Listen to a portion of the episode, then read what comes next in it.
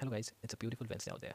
Stay safe. Don't go out because it's a lockdown due to coronavirus. Keep yourself and your family safe and stay positive.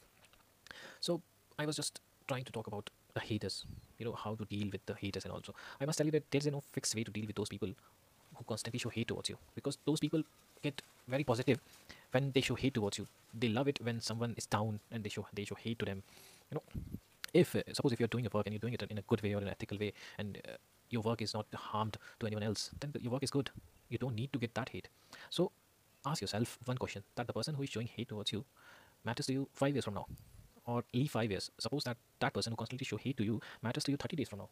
If not then tell that person to shut the hell up drop the nonsense and you go ahead and focus on doing what you are good uh, in focus on doing what you're good at and refocus on those goals that you have set you know because no matter what you do remember that your energy goes where your thoughts are. You understand